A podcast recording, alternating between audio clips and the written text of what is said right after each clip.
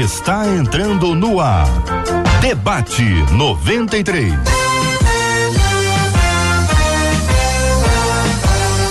Realização 93 FM. Um oferecimento Pleno News. Notícias de verdade. Apresentação Gilberto Ribeiro. É isso, bom dia para você, ouvinte amado, seu irmão e sempre amigo Gilberto Ribeiro, JR, tá viajando, né? Marcela Bastos está aqui conosco e eu quero convidar a você, já nesta segunda-feira, a participar do debate 93, acompanhar essa mesa linda e as informações, né? Tudo aquilo que a gente tem para trazer hoje, para falar, que com certeza é bênção de Deus para todos nós. Estamos juntos no Debate 93.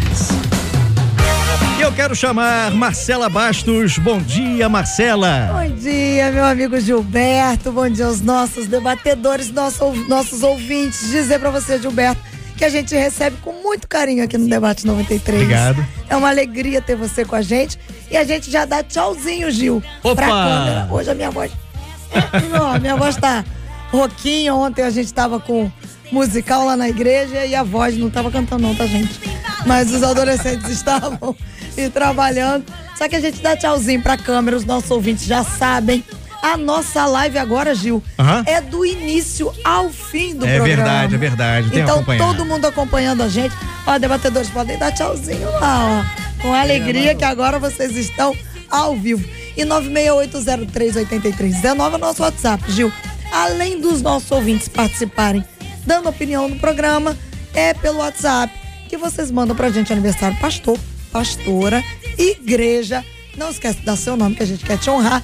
E orar o final, como hoje, é segunda-feira, a gente dá parabéns pros pastores que fizeram aniversário ontem, domingo, e que fazem hoje. E vem com a gente, que o debate 93 de hoje, ó, promete. Tá certo. 11 horas, 8 minutinhos e a gente vai seguindo. O seu rádio está no Debate 93. Vamos então ao primeiro tema do debate de hoje, falando sobre amizade. O texto diz o seguinte: o nosso ouvinte diz o seguinte: amizade com alguém que fala mal de Deus pode atrapalhar minha vida espiritual? É errado ter amizade com quem não crê em Jesus? Estou sendo contrário à Bíblia e me associando às trevas? Este é o tema de hoje. Nós vamos começar eh, falando com o pastor Gilton de Medeiros, ele que é diretor executivo do Ministério Vida Radiante. Pastor, bom dia. Bom dia, Gilberto. Bom dia, amigos debatedores. Bom dia, ouvintes da 93. É sempre um privilégio, é sempre um prazer estar aqui participando do debate, compartilhando desse tema e dos temas que são trazidos, né? Eh, nossa ouvinte está preocupada com as suas amizades. É uma boa preocupação, é uma legítima preocupação, mas ela precisa lembrar de que nós somos convidados pelo Senhor Jesus, ou somos mesmo nomeados pelo Senhor Jesus como sal da terra e como luz do mundo. Só poderemos salgar a terra, só poderemos iluminar as trevas se mantivermos algum tipo de relacionamento com as pessoas. Então, ela deve entender que é necessário conviver com as pessoas. Agora, a questão é: quem é que influencia quem? Eu acho que o debate vai trabalhar sobre isto. Ok, ok. Pastora Gessiana Donato, pastora G, com mais à vontade. linda. Pastora da Igreja Quadrangular presente, por favor. Coisa linda. Bom, Bom dia, dia. Gilberto. Um prazer, viu? Prazer tá é meu. Você, os debatedores, também revendo alguns amigos aqui, parceiros de ministério. E aos queridos ouvintes, e agora que estão vendo a gente aí também, ó, um beijão para vocês, viu?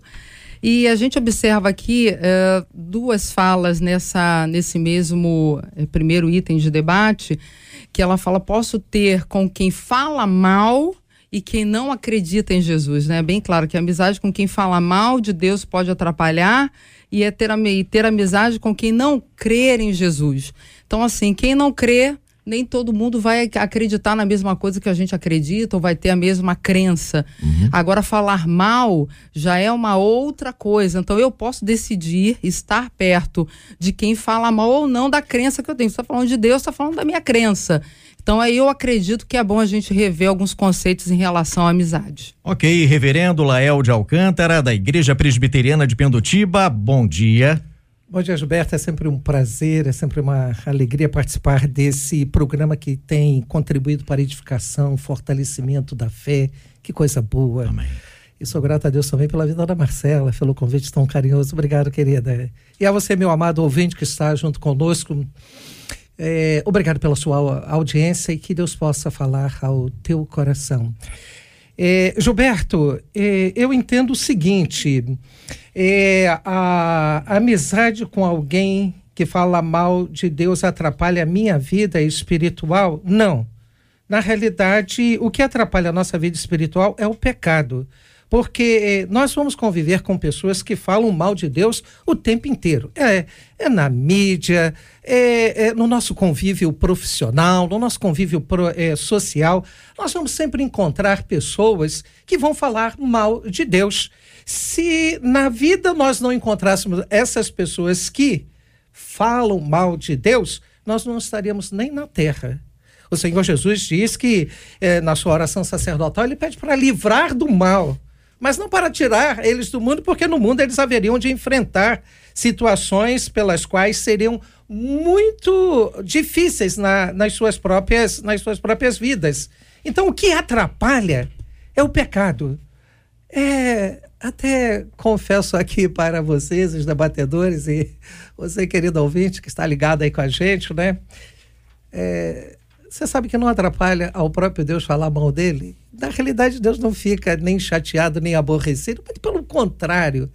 Ele é esse Deus que não nos trata segundo os nossos pecados, não retribui segundo as nossas iniquidades, mas é um Deus que usa de misericórdia para perdoar mesmo aqueles que falam mal. Mas quero concluir aqui, Gilberto, a, a minha palavra, dizendo o, o, o, seguinte: a amizade com aqueles que falam mal é uma boa oportunidade para darmos um bom exemplo para aqueles que falam mal, ver através das nossas próprias atitudes o quanto Deus é bom. Uhum. A nossa própria vida pode falar isso? Pode. Deve falar isso? Deve. Porque se nós não tivermos amizade, veja, preste atenção, ouvinte. Se nós não tivermos é, pessoas que é, é, tenham amizade conosco, como nós vamos evangelizar essas pessoas? Como nós vamos dar o um bom exemplo para, para essas pessoas da bondade, do amor e fazer com que essas pessoas possam ver não um Deus mau, mas um Deus bom, um Deus misericordioso, um Deus revelado em Cristo que morreu por nós.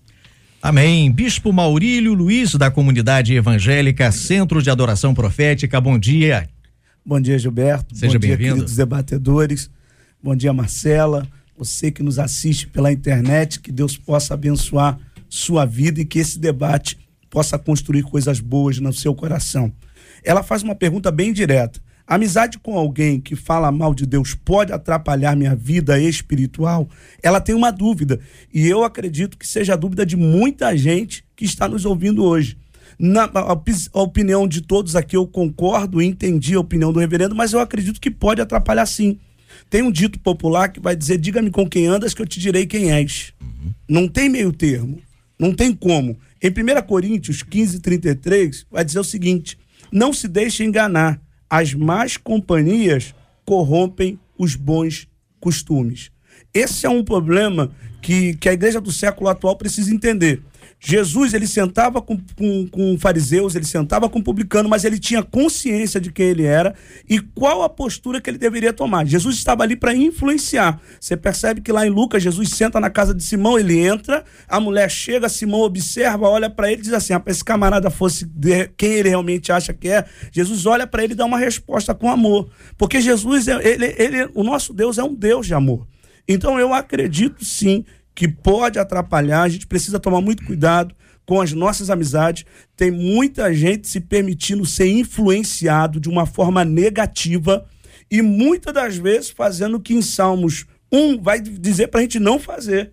Não sentar na roda dos escarnecedores. Mas, bispo, eu não quero, eu não quero ser mal com meu amigo, eu não quero ser. Irmão, eu, eu sempre digo lá na igreja: amigo que é amigo fala a verdade Amigo que é amigo não esconde a verdade do outro amigo. E se você acredita, você não vai precisar discutir, porque religião eu acredito que não se discuta, mas você vai precisar se influenciar com as suas atitudes, as suas ações, o seu comportamento, porque vai mostrar para outra pessoa que você realmente serve a Deus. Porque muitas das vezes a gente fala e não faz. Isso é um problema. Então, quando você faz aquilo que você fala, as pessoas começam a enxergar e automaticamente elas são influenciadas sim para aquilo que é bom, para aquilo que é agradável, para aquilo que é perfeito. E eu creio que essa pessoa que está ouvindo agora, que mandou essa, essa carta, que ela possa rever realmente os relacionamentos. Será que a, o relacionamento que tenho do meu lado tem está trazendo coisas boas, está me alinhando porque se são pessoas com visões diferentes, a Bíblia diz que não poderão andar juntos se não tiver de acordo. Não tem como. A gente precisa ter uma postura centrada, maduro para entender isso, porque a gente precisa compreender isso. E existem pessoas que não deveriam estar do nosso lado. Gilberto, você permite? Oi. Sim. É, eu quero levantar aqui a seguinte questão, que é uma questão pela qual eu mesmo tenho vivido se a minha vida não for capaz de influenciar as pessoas, eu mesmo faço uma pergunta e tenho feito essa pergunta para mim: quem é que de fato eu tenho crido? Exatamente. Quem é o poder? Quem é a autoridade? Aonde está o Espírito de Deus? eu não, eu posso andar com, com religiosos que pensam diferente, que muitas vezes cultuam a Satanás. Agora eu vou achar que aquele ambiente vai me influenciar? Se me influenciar, tem alguma coisa errada comigo, na minha relação com Deus, na minha relação com o Espírito Santo de Deus, porque eu creio que maior é aquele que está em nós. Mas nós estamos vivendo um período de fragilidade espiritual tremenda, de pessoas que não conhecem o poder de Deus, Exatamente. a autoridade de Deus. Então é melhor se afastar mesmo, porque vai, se influencia, vai ser influenciada. Mas se nós sabemos em quem nós temos crido, sabemos que Ele é poderoso, nós vamos temer o mal. Pelo contrário, eu tenho ensinado o mal é que tem que temer a gente. O inferno é que se cuide da gente. Uma, Porque maior é o que está, é o que está em nós. em nós. Concordo então, plenamente. Então, eu creio que a influência do crente. É, permita, Gilberto, e, e aos demais debatedores, antes de ser pastor, eu trabalhei é, na, na área de automação bancária por muitos anos e tinha um colega que andou muito tempo comigo. Ele disse assim para mim: Lael, é impossível conviver com você e não ter uma mudança. É impossível, é impossível. Porque, obviamente, Roberto, debatedores, eh, ouvintes, eu, eu sempre estava cuidando do meu testemunho pessoal. Porque eu sei que o testemunho pessoal faz a diferença. E nós estamos aqui como luz da terra, é, é, como luz do mundo e como sal da terra, justamente para fazer essa, esse, esse diferencial. Agora, se, porventura, eu não estou tendo essa condição, eu preciso examinar a minha própria vida espiritual em relação aos meus relacionamentos com Deus e com a palavra. Mas Agora, muitas das é vezes algumas pessoas não têm essa percepção. É. Não tem essa percepção, não consegue entender que ela não está caminhando de uma forma errada, ela não consegue compreender uma, isso. Mas não só, posso só dizer que a amizade mal vai me influenciar. Mas, a gente com, precisa acrescentar, desculpe interromper vocês, mas só para colocar a questão numa uma questão, uma perspectiva mais prática, a gente tem relacionamentos. Mas às vezes a pessoa que está do seu lado, com quem você se casou, é a pessoa que não crê em Deus. É a pessoa que fala mal de Deus. Ou o filho que você tem, ou o pai que você tem. Então, eu acho que a gente tem que pensar que existem as amizades, os relacionamentos de fora, de casa, do trabalho, da escola, mas também tem dentro de casa. E aí eu acho que na igreja existe. Também, na igreja. Até dentro da igreja. E aí essa análise precisa considerar é, é, esse tipo de situação. Como é que eu lido com a minha esposa que é incrédula ou o meu marido que é incrédulo? Como é que eu lido com o meu filho que é durante um tempo esteve na igreja e agora está vivendo uma fase ou um período ou disse que não crê mais? Eu acho que para essas pessoas a gente também tem que ter uma palavra e eu vou me afastar dessas pessoas, eu vou parar de conviver com essas pessoas. Antes da fala ali do, do, da, do ouvinte, Gilberto, é só acrescentar uma coisa muito interessante, os debatedores estão trazendo né, é, é, isso à tona, então é bom a gente frisar o seguinte, entender que ela está falando aqui em relação à amizade. E eu até busquei na íntegra o significado da amizade, que é um sentimento de grande afe- afeição, Eu ia perguntar. simpatia e apreço Isso. entre algumas pessoas, relacionadas às pessoas. Ser luz, ser sal, ter os relacionamentos não quer dizer que no meu dia a dia eu tenha amizade na minha repartição, no meu ah, no meu ambiente de trabalho, nas níveis, ruas. né? Existem os níveis. Ela está dizendo aqui ter amizade. Então eu escolho esse acesso, ter alguém que venha a mim e que eu venha àquela pessoa. Então é, é- é importante a gente entender. Então quando eu disse a minha fala do início, eu tenho que escolher sim quem eu tenho afeição, apreço, esse afeto, fazer essa troca. Então, se eu faço a troca com você, desde o momento que eu tenho amizade, eu respeito o seu universo e você respeita o meu. Se você não respeita o meu e eu não o seu, nós não temos amizade. Nós apenas temos um relacionamento de trabalho, um relacionamento eclesiástico. É diferente do relacionamento da família, que aí já não é uma amizade, é um relacionamento de gerações. Então, é a minha continuidade, é a minha geração. Ali é o respeito. Então, um respeitando o universo do outro, cabendo no mesmo universo. Então, tem que ver limite. Aí eu digo, eu posso conviver, aceitei Jesus, de repente a esposa que está e o esposo hoje ele fala, então, mas é a esposa. Aí ela busca uma orientação pastoral, um discernimento em Deus para lidar com uma situação que ela não pode escapar dela, ela tem que aprender a lidar. Agora, a amizade, eu sim, eu posso escolher quem vem até mim e onde eu vou. Eu Na tenho. realidade, então, nós estamos eu fazendo acepção de pessoas quando nós escolhemos. Quer dizer, a Bíblia tem nos ensinado a escolher. Quer dizer, eu escolho você, não escolho ela, eu escolho você. Então, na realidade, eu, eu aprendo pelas escrituras sagradas que eu preciso fazer escolhas. Será que Jesus andou fazendo escolhas? Mas aí Pastores. o pode Ou o evangelho era para todos? Deixa eu Mas trazer aí, uma- não, deixa eu então, uma não, mas é importante, é importante, mas aí é que tá, são todos, são todos da minha relacionamento de amizade, então o senhor pode dizer que todas as pessoas 100% são 100% seus Nós amigos. Nós temos um tipo de, de- de- de é relacionamento, bacana. de Então, contato, que é diferente dessa juventude atual que já nasceu praticamente conectada com o aparelho na mão, o celular na mão. É, é, essa, essa questão da gente olhar olho no olho, de ter empatia, de sentir o que a outra pessoa, é, o que a outra pessoa quer dizer, o que ela, o que ela tem no coração, essa juventude nova, ela, ela tem uma dificuldade muito grande, porque tudo é em cima de texto. Vai para um WhatsApp da vida, você digita um texto e ela interpreta pela própria perspectiva aquilo que o outro está dizendo. Então, por que, que eu faço essa abordagem aqui para vocês, para os senhores? Olha só, definição de amizade foi o que acabou de colocar. Eu ia perguntar porque o que é amizade para um pode não ser o mesmo para o outro. A palavra é uma só, mas com É. significados diferentes. É. Definição de influência. Né? Amizade para quê? Minha, minha capacidade de influenciar ou de ser influenciado. Jesus influenciou. Ele era mestre, sim, mas ele tinha amizades com os doze e em níveis diferentes. né? Uhum. Inclusive com um que ele sabia que era ladrão e traidor. Exatamente. É. Nem por isso ele, ele, ele o negou, deixou o Judas caminhar o caminho que ele tinha que caminhar. Uhum. Inclusive, Gilberto, a, eh, os próprios fariseus e os escribas, eles criticavam o Senhor Jesus porque ele come com pecadores, com prostitutas, eh, com publicanos. Quer dizer, ele, ele estava ali junto com aquelas pessoas e aquelas pessoas puderam amá-lo pela maneira como ele tratou a cada um deles não obstante a perseguição, não obstante as calúnias que foram levantadas contra o nosso Senhor Jesus, ele nunca deixou aquelas pessoas. Agora, aquelas pessoas que vieram para eles eram as pessoas mais recomendáveis para o ciclo de relacionamento deles, não. Ele vai dizer o seguinte, eu concluo aqui, né? É, se o vosso amor não exceder ao dos escribas e fariseus, né? é, vocês não serão dignos do reino dos céus. Agora, a questão, a questão toda é uma só.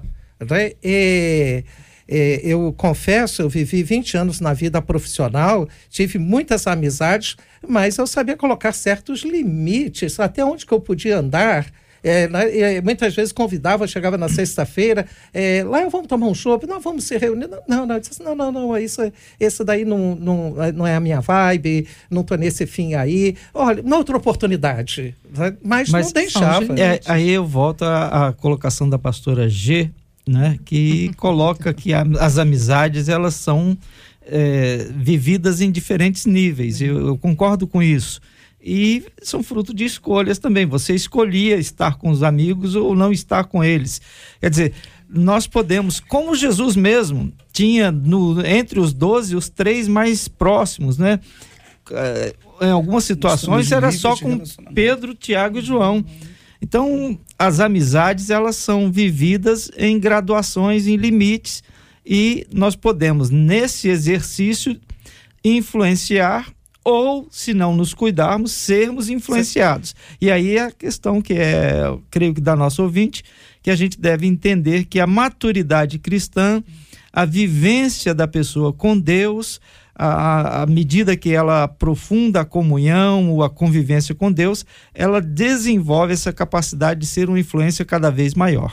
Eu queria só abordar é, uma, um outro viés aqui, que são pessoas, e a gente com certeza se relaciona com várias pessoas nesse nível, que estão afastadas da igreja, né? se afastaram por algum motivo que não vem o caso, mas que blasfemam sim. O apóstolo Paulo vai falar sobre isso para Timóteo, falar, olha, rapaz, toma cuidado com fulano, porque fulano estava aqui, mas não está mais. Então são níveis de comportamento. Eu vivi uma experiência, pastor Gilton estava falando sobre família, que na minha casa todo mundo era espírita. O único que tinha aceitado a Cristo foi eu. Então você tem uma dimensão dentro de casa, a pressão que eu sofria. Então, meus irmãos, meus pais falando, não, você, você tá diferente, você tá meio, né, você não deveria ter feito isso não. E tal, e bombardeavam, era 24 horas assim constante de bombardeio. Hoje toda a minha família, graças a Deus, serve ao Senhor. Mas por quê? Por causa de uma atitude. Da mesma forma, eu experimentei, tive algumas, tenho algumas experiências por presidir o conselho de pastores lá de Nilópolis, que eu me relaciono, seja com católico, quem quer que seja, uhum. a gente uhum. vive bem, uhum. mas a minha postura é uma deles é outra. Uhum. Então, assim, a gente precisa entender isso. Uma pessoa me perguntou esses dias, bispo, eu posso estar num lugar onde todo mundo está usando alguma coisa ou bebendo e eu não ser comparado àquelas pessoas que estão fazendo, é muito complicado. É muito difícil. Porque se a pessoa está num lugar, está numa mesma posição, por mais que você não esteja fazendo, ninguém vai acreditar que tem na mesma uma, uma lata de Coca-Cola, ou seja, qual for. É, provérbios diz que quem anda com os tolos é exatamente isso, tolo, né? exatamente. Então, assim, eu queria trazer esse outro viés aqui, porque existem pessoas que estão nos ouvindo, talvez sejam afastadas por algum motivo, né? Estão blasfemando ou reclamando de uma situação que não aconteceu, e a gente precisa entender a soberania de Deus também com a gente, o amor que Deus tem com a gente. Porque muitas das vezes algumas coisas que não nos são tolhidas são tolhidas porque nós ainda não estamos preparados para vivenciar aquilo. É, até você agora levantou uma outra questão, né? Como uhum. você falou.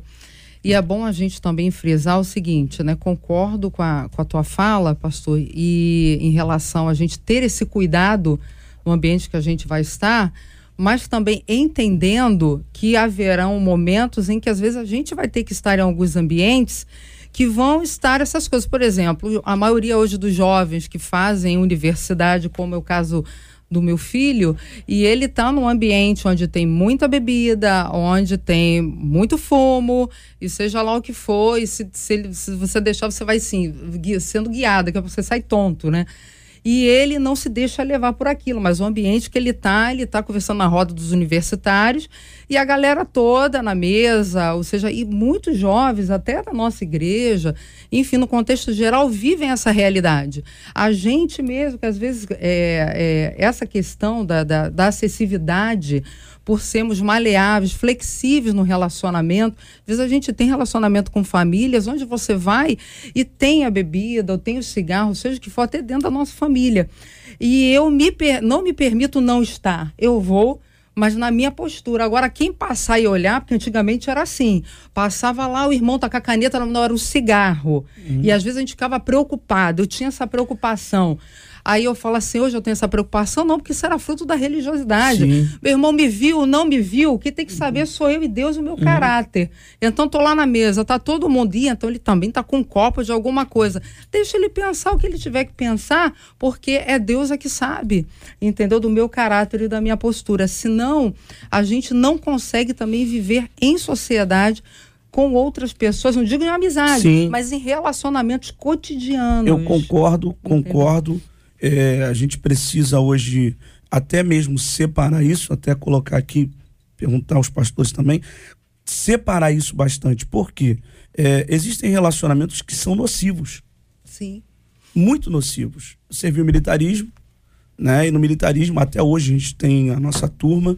É, e no militarismo a gente vê muito isso. Não, vamos embora, tu não vai não, tu é careta. Não vai não. Eu não lembro a porcentagem, mas existe uma porcentagem, um índice muito alto de pessoas que são crentes, vão para a faculdade e se desviam. Uhum. Muito alto, um índice absurdo. Então, sim, a gente precisa ter uma, uma, uma mente centrada, bem tranquilo, fazer essa análise, essa abordagem com muita tranquilidade, mas conscientizando. Quem é sal, é sal. Quem não é luz, não é luz. Deixar isso Existe. bem claro. Existe sim uma, uma separação. A Bíblia diz, o próprio reverendo falou sobre isso, que é uma separação, que é o pecado que faz isso. É essa distorção da mente é gerada pelo pecado, porque quando o homem caiu, gerou essa distorção.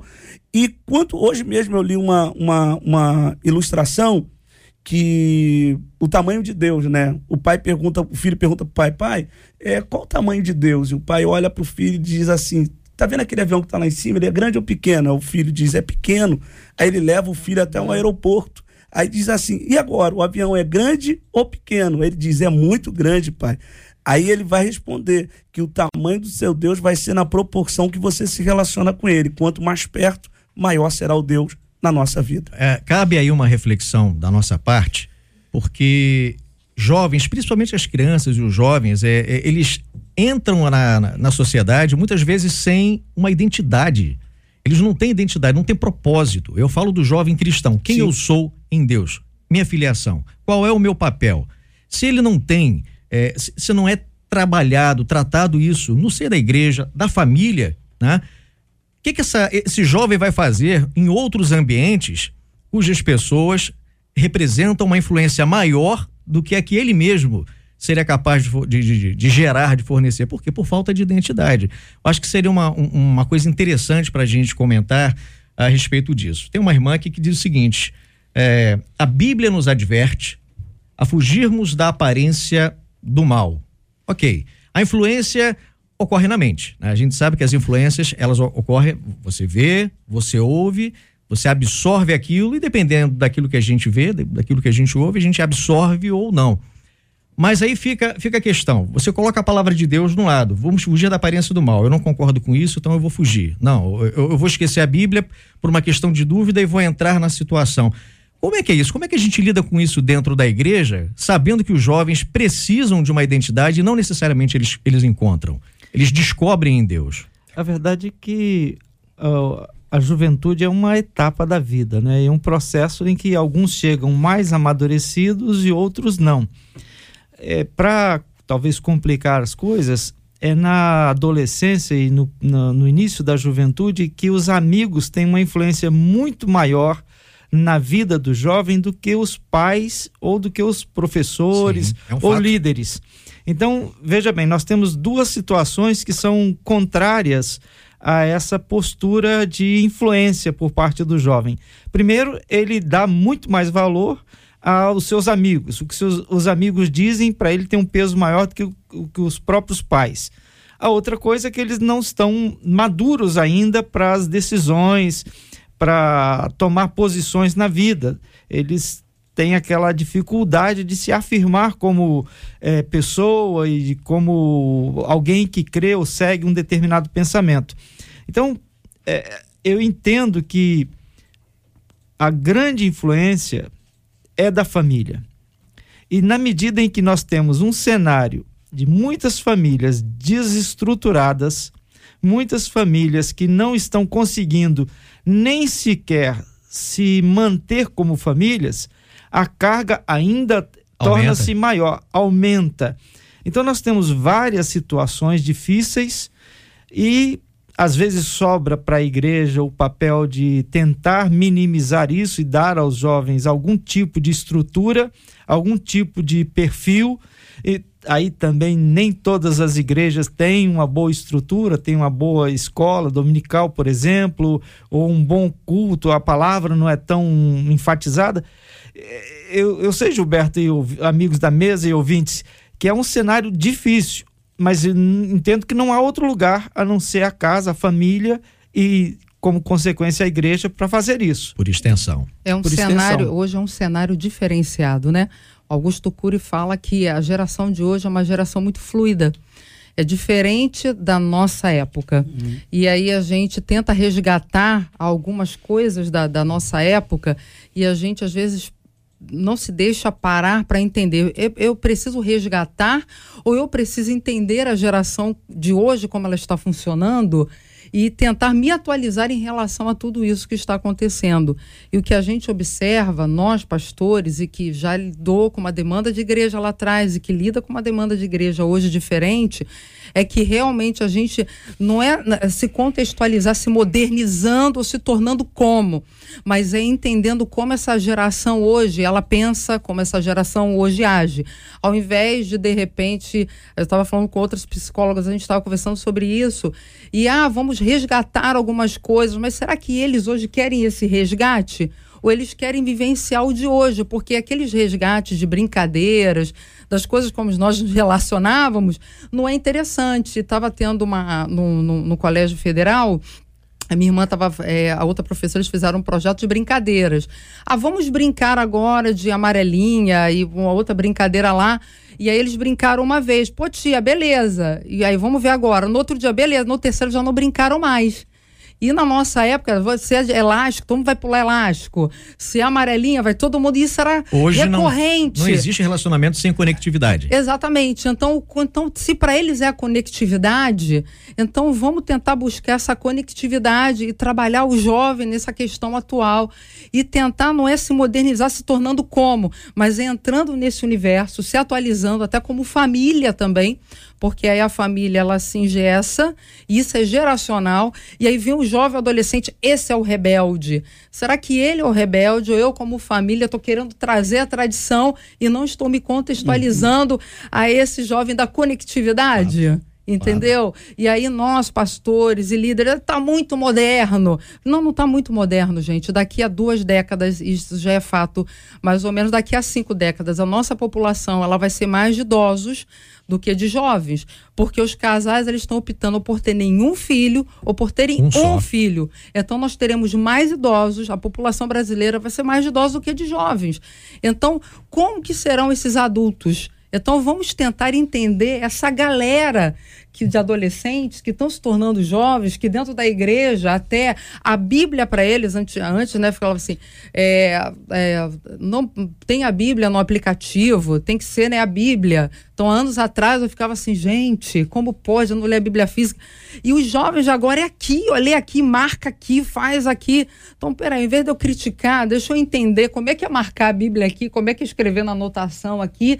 E eles às vezes dão um banho de Bíblia, dependendo do jovem, e entende um contexto muito maior do que você que está lendo ali a Bíblia, e, enfim. Então a gente precisa entender contexto de família, que é essa família fragmentada, essa família que está terceirizando para a escola a educação dos filhos. Então, essa é a nossa atualizada situação em relação ao jovem hoje, infelizmente, né? E aí acrescenta, não para piorar, mas acrescenta que esse jovem, ele não tem a mesma ambição em relação ao futuro que nós tínhamos. Nin- ninguém está sonhando em comprar a casa Eu própria. ia falar isso agora. Ninguém está sonhando em ter o carro. As pessoas estão sonhando em viver, a ter uma experiência. Uma viagem pela Europa com a mochila nas costas é muito mais importante que comprar uma casa. É Totalmente diferente do que a gente Bate com a pensava. tradição nossa anterior. Pois é, é outro- são outros valores, É outros, outros va- valores. Eles estão mais preocupados não em ter um diploma universitário, mas ter uma vivência que permita. Então, entender essa diferença é difícil e também cria uma outra limitação para a gente, que é como eu vou conviver com isso sem me desesperar. Como é que eu vou conviver com um filho que não tem ambição, uma filha que não tem ambição, ou com, ou com um neto que não tem ambição, que não tem. Quer dizer, não a minha ambição, Uhum, né? A ambição isso. deles é outra. Exatamente. O é. desejo deles é Isso. outro. Então, é, aí está uma dificuldade que eu acho que todo mundo tem atualmente. Pastor Gito, o que, que a gente percebe também? Que essa geração, Por exemplo, no, na, na China, né, nesses lugares lá, país oriental, o índice de suicídio entre jovens, ele é muito grande. Por quê, Gilberto? Porque se um jovem, ele chega aos 24 anos e ele não conquistou o êxito que ele deveria ter conquistado até essa da, a idade, ele já se vê uma pessoa totalmente invalidada para a sociedade, uhum. fracassada.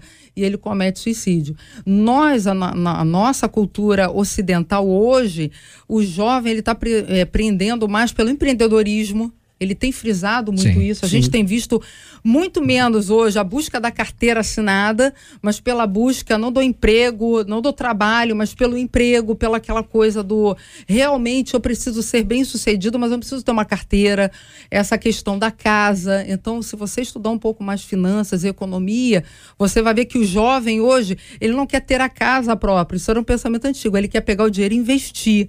Porque ele sabe que se ele investir, daqui a tantos anos ele vai ter um retorno maior que ele compra à vista. Então, a gente, quando procura sentar com eles e entender qual é a vibe agora, o que, que eles estão pensando, essa questão da, da mochila nas costas, a gente tem lidado com jovens, a gente que trabalha com adolescente, tanto na parte eclesiástica quanto terapêutica, jovens que eles só se encontram se ele precisa daquele um ano. Antes a gente estudava, já tinha que ir logo para a faculdade, ou na nossa geração passada nem era estudo. Adolescente a gente já começava a trabalhar, já tinha que trabalhar direto. E hoje eles pensam que eu preciso estudar estudar, eu preciso isso, mas eu preciso da minha pausa, da mochila nas costas, ir para a aventura, descobrir quem eu sou. Entendeu? Então a gente, quando senta para tentar entender essa geração, a gente começa a entender o que está acontecendo. Bem, voltando aqui à questão desse tema, é, a irmã ou irmão, não sei é, se é um irmão ou se é irmã, ela coloca aqui para nós amizade com alguém que fala mal de Deus pode atrapalhar minha vida espiritual, se é errado ter amizade com quem não crê em Jesus, se estou sendo contrário à Bíblia e me associando às trevas, acho que fica mais ou menos é, bem consolidado aqui o seguinte, né? Somos sal, somos luz. Sal é para salgar e a luz é para iluminar. Não dá para você fazer isso num ambiente fechado, né? Não dá para você é, é, viver uma vida sem se envolver com as pessoas, não no sentido emocional, não no sentido dos valores, mas no sentido de nos relacionamentos você ser a influência que o mundo precisa. E existem relacionamentos que são tóxicos, é óbvio, não tem como a gente a gente mantê-los, não é? Mas é importante a gente lembrar disso. O sal foi feito para salgar e a luz para iluminar o mundo, né? Esse é o princípio bíblico para todos nós. Amém. Vamos seguindo então, Marcela.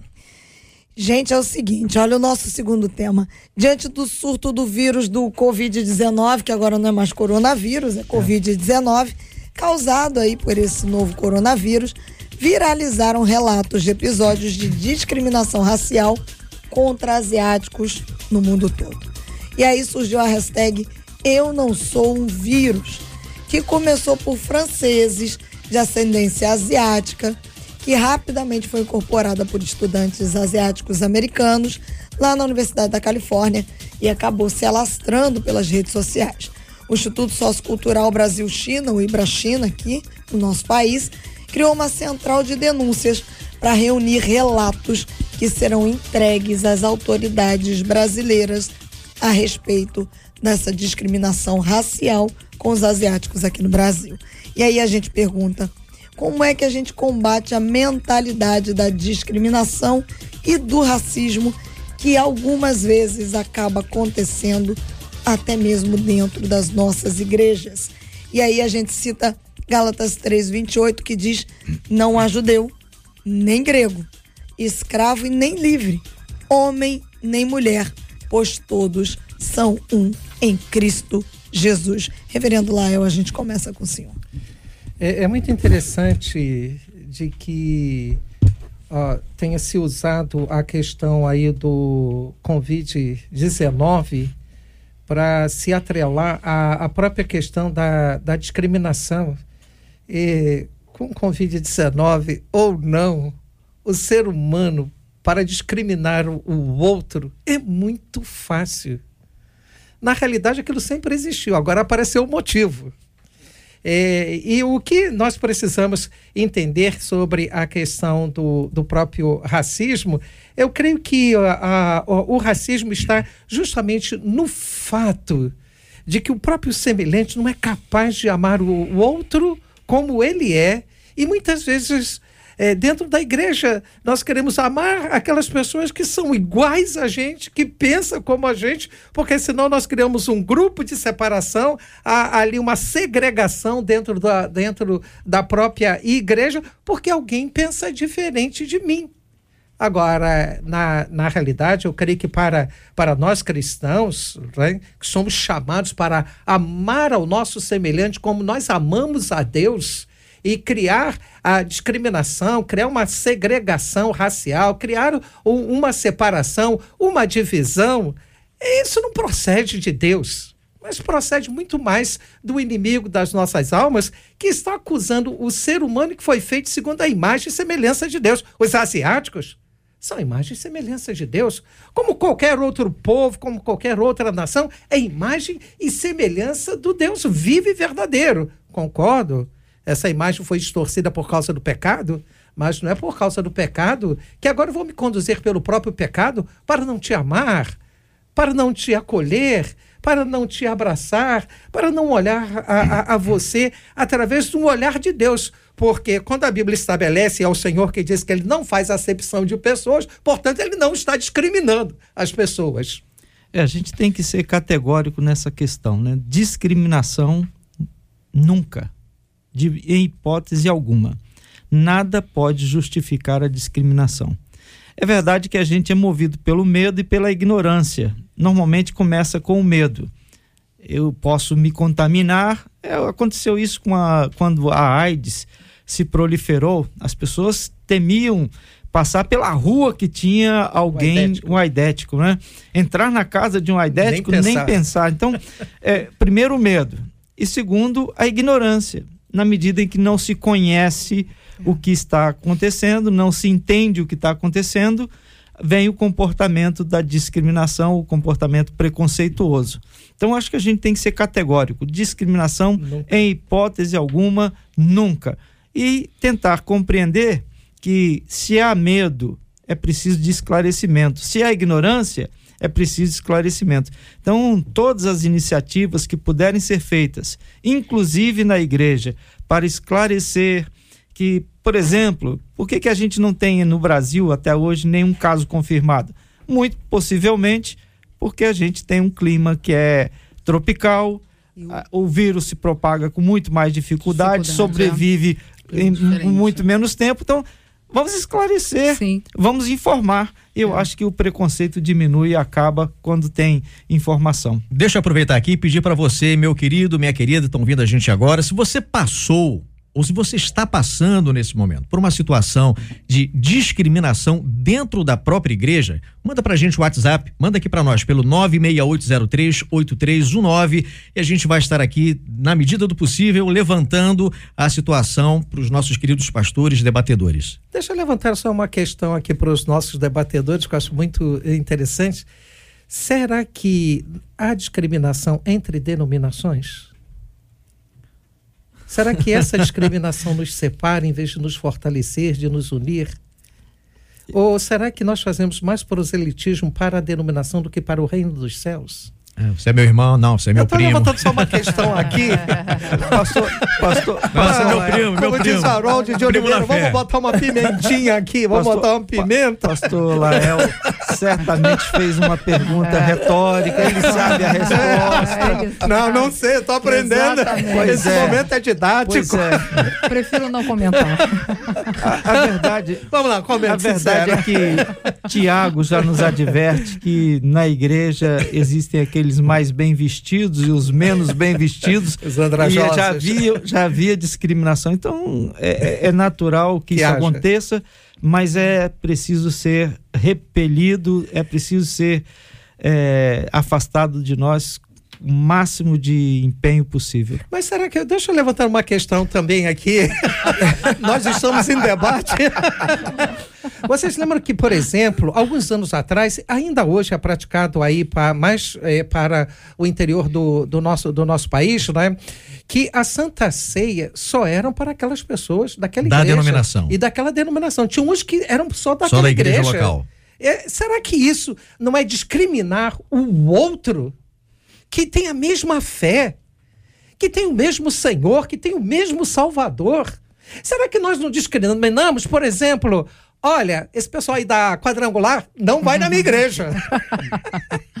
o meu púlpito. Será que nós não, acabamos não, é, é, ensinando isso ou deixamos passar isso para o próprio povo a partir das nossas próprias atitudes? E quando muitas vezes nós criticamos os outros, das outras denominações que estão trabalhando, que são sérios. Agora, é bem verdade. É, eu sou presbiteriano. Ah, é, será que todos os pastores presbiterianos vão para os céus? Eu acho que não. Agora, será que todos os pastores são salvos? Eu também acho que não é difícil nós fazermos esta afirmação, como também faço a afirmação. Será que todos os crentes são salvos? Na realidade, eles, eles não são salvos. O Senhor Jesus mesmo coloca, muitos são chamados, mas poucos são escolhidos. E entre nós também há o joio que convive, que convive no nosso, no nosso próprio meio. Então eu creio que cumpre a, a maturidade do pastor, é cumpre é, é, essa afinidade com a, com a palavra de Deus, ser esse bom exemplo, porque muitas vezes lá do púlpito está passando certas situações que está criando essa discriminação. É, eu me dou bem com essa denominação, mas aquela denominação. Mas peraí, é. o, o texto sagrado que a, né, que a, a Marcela leu, lê para nós, não há judeu nem grego, escravo nem livre, homem nem mulher, pois todos são um em Cristo Jesus. Ora, se todos são um em Cristo Jesus, por que, que eu tenho que falar mal de você porque você é o apóstolo e porque você é, o, é, é lá o, o bispo. E começa. Será que isso não excita uhum. outras coisas que levam as pessoas a, a, estarem discriminando umas às outras, Gilberto? Eu tenho um tema aqui é, bastante interessante, uma abordagem que, assim, todas as igrejas passam, todas, independente de denominação, porque é uma, é uma questão social muito, muito sensível e delicada. É, uma ouvinte de Santa Cruz diz o seguinte: todas as igrejas exclu, é, excluírem mães solteiras. Mães solteiras. Ela fala o seguinte: é, é, é, isso é muito comum, né? Excluir mães solteiras do convívio, discriminar aquela coisa toda. De tudo, achando que todas são uma Jezabel, ao invés de buscá-las para si. Manda ela lá para a igreja, ô Gilberto. Pode vir aqui para a minha igreja que eu te recebo, minha filha.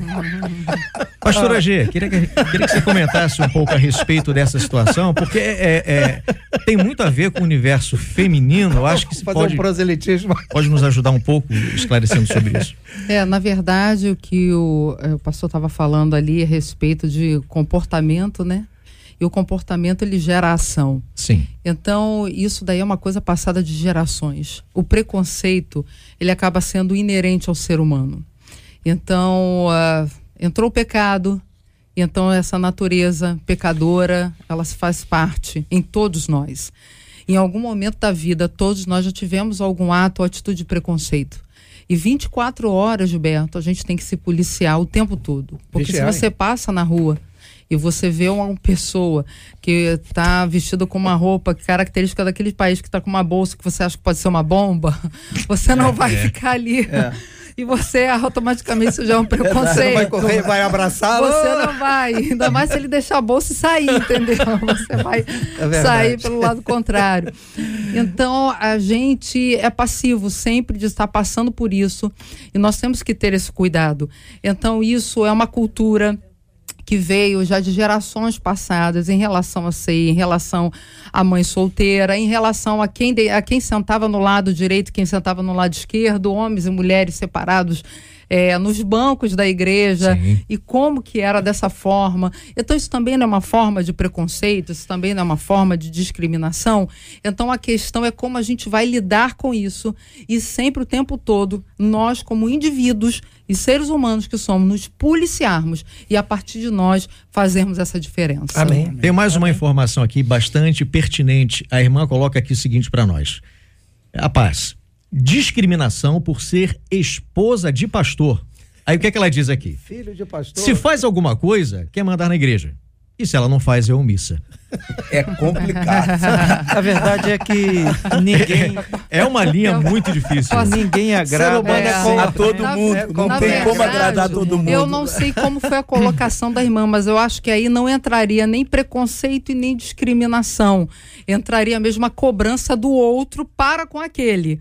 Entendeu? Que é sempre cobra. O filho de pastor, que é cobrado, é, olha, filho do pastor, não sei o quê, ou a esposa do pastor. Mas isso é sempre a cobrança do outro. Sim. Se aquele que cobra, ele vai cobrar em casa, entendeu? Ele vai cobrar no trabalho, em todo segmento. Não necessariamente um- uma Não- questão ligada a preconceito. não é ligado a preconceito, isso aí com certeza. É a questão mesmo da cobrança, porque essa pessoa deve ver uma outra esposa de pastor atuante e não ver a sua atuante, mas tem que entender. Ou o contrário, né? Ou o contrário, a atuante até demais. no- no ah, mas por que, sentido- ela é atuante até demais, a outra não? Não, é cada um trabalha de acordo Com com, a sua característica de personalidade, Com o com o seu dom, porque a gente prega e a gente age na igreja manifestando os dons, mas de acordo com as características de personalidade que a gente tem. Aquele que é colérico, sanguíneo, ele vai pregar de uma forma, aquele que é fleumático vai pregar de outra.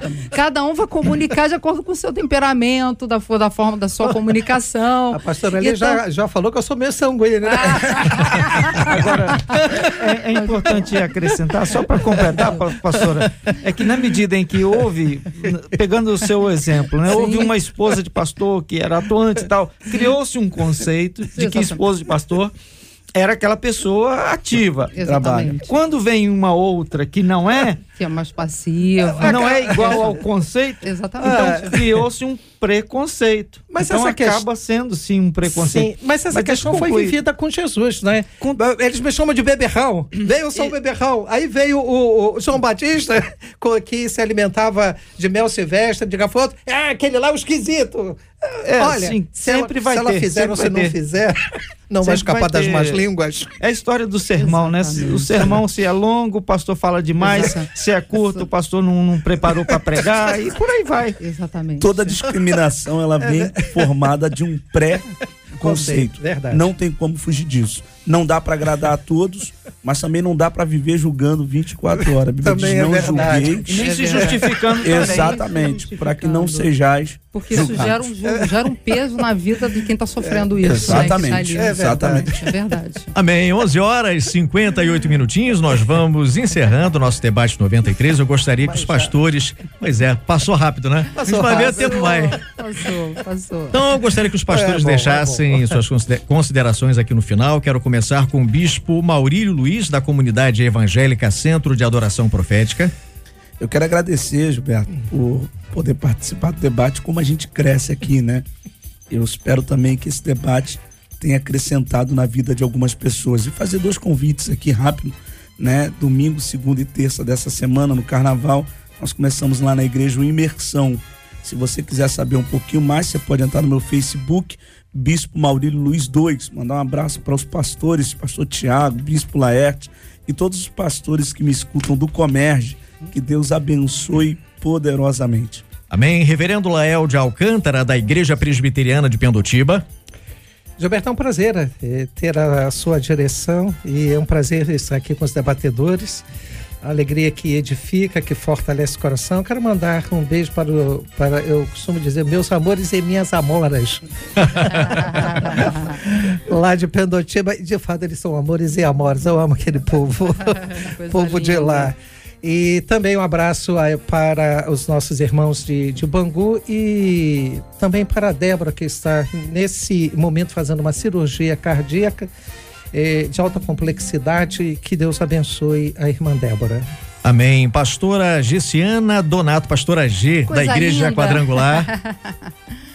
Coisa linda. Olha, um prazerzaço, viu? Obrigado, Ter pastor. estado com você. Você é fofo, viu, lindo? Obrigado. Ó, pra você, lindo, lindo demais. E aí eu vou mandar um abraço pra uma galerinha que tá me dando aqui, que tá ouvindo agora aí a live, que é até o final. Então o pessoal tá ligado, olha.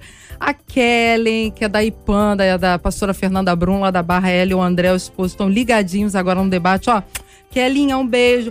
A Érica, um beijo no teu coração da Cristo Vive, que Deus abençoe você. A Bianca também, que tá ligadinha com a gente. E para uma família sacerdotal, Gilberto, ela é muito querida para mim, para o meu esposo. É a família do pastor Henrique, da IEQ, da Praça da Bandeira, sua esposa a Cristiane, os filhos que eu amo muito. Que é a Deb, que eu chamo de Deb, a Débora, e o Pedro, que eu chamo de Pedrinho, tá vendo, Pedrinho? E a mamãe, que é a pastora Alcideia. Ó, um beijo. E pra minha filhona que tá aqui me acompanhando, minha princesa, minha linda Adriele, um beijão pra vocês e todos os ouvintes, ó, amo vocês, viu? Pastor Gilton de Medeiros, diretor executivo do Ministério Vida Radiante. Foi um prazer grande, Gilberto, estar com você. Obrigado, Você pastor. saiu muito bem. Eu tô preocupado com o JR agora, hein? preocupado com o JR. Aí, aí é complicado, é Pois forçar, é. né? Aí é complicado, pastor. Pois é, eu quero deixar então um abraço grande para o pessoal que está lá ligado na 93, da equipe do Jornal Novas, do Ministério Vida Radiante. Quero deixar também um abraço para o pessoal do edifício Santo Seabra, que sempre estão ouvindo o debate, e o pessoal de casa, né, família. Um grande abraço para todos. Amém. Meio-dia, um minutinho, como é que o tempo voa, né? Pois é, Marcela Bastos. Gilzinho, Conta pra gente, dar ô, tem parabéns. aniversariantes hoje? E teve ontem, hoje, tem uma turma. Fim de semana. Ontem foi aniversário do bispo Everson Rodrigues, da igreja Viva Me Church, do pastor Ubirajara Machado, da Assembleia de Deus no Colo Bandê, da pastora Angélica Bandeira, da igreja pentecostal A Glória de Jesus Cristo em Xangri-Lá. Quem mandou pra gente foi a ovelha Mônica, do pastor Celso Martinez, da segunda igreja batista de Barra do Piraí. Quem mandou pra gente foi a ovelha Arlene. Ontem também foi aniversário da pastora Milene Barros, da Igreja Batista Atitude da Zona Sul, pastora Cristina Ribeiro, da Igreja Batista Renovada, lá no Suriname, gente, olha que delícia.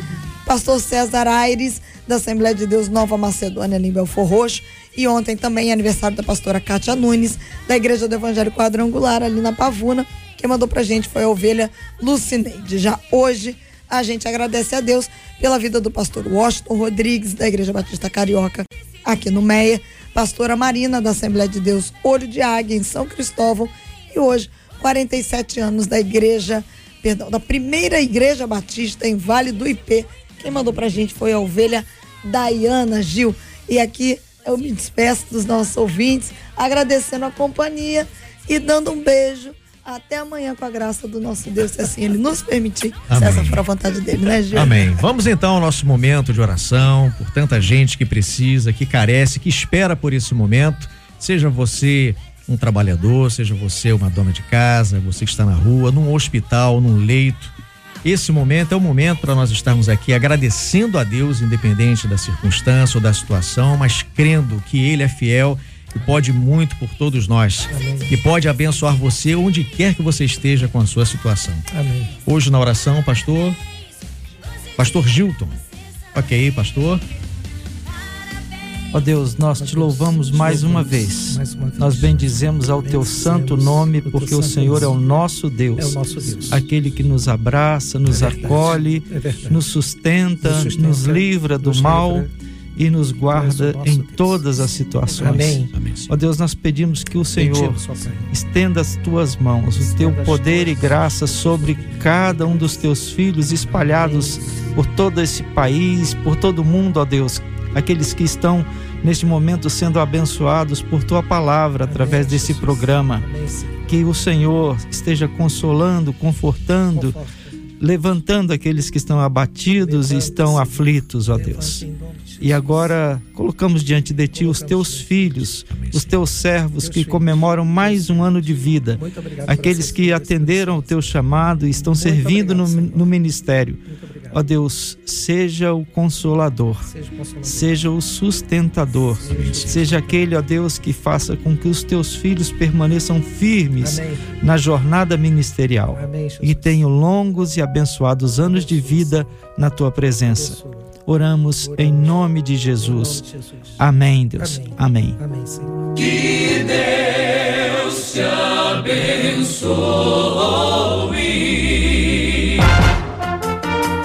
Você acabou de ouvir Debate 93.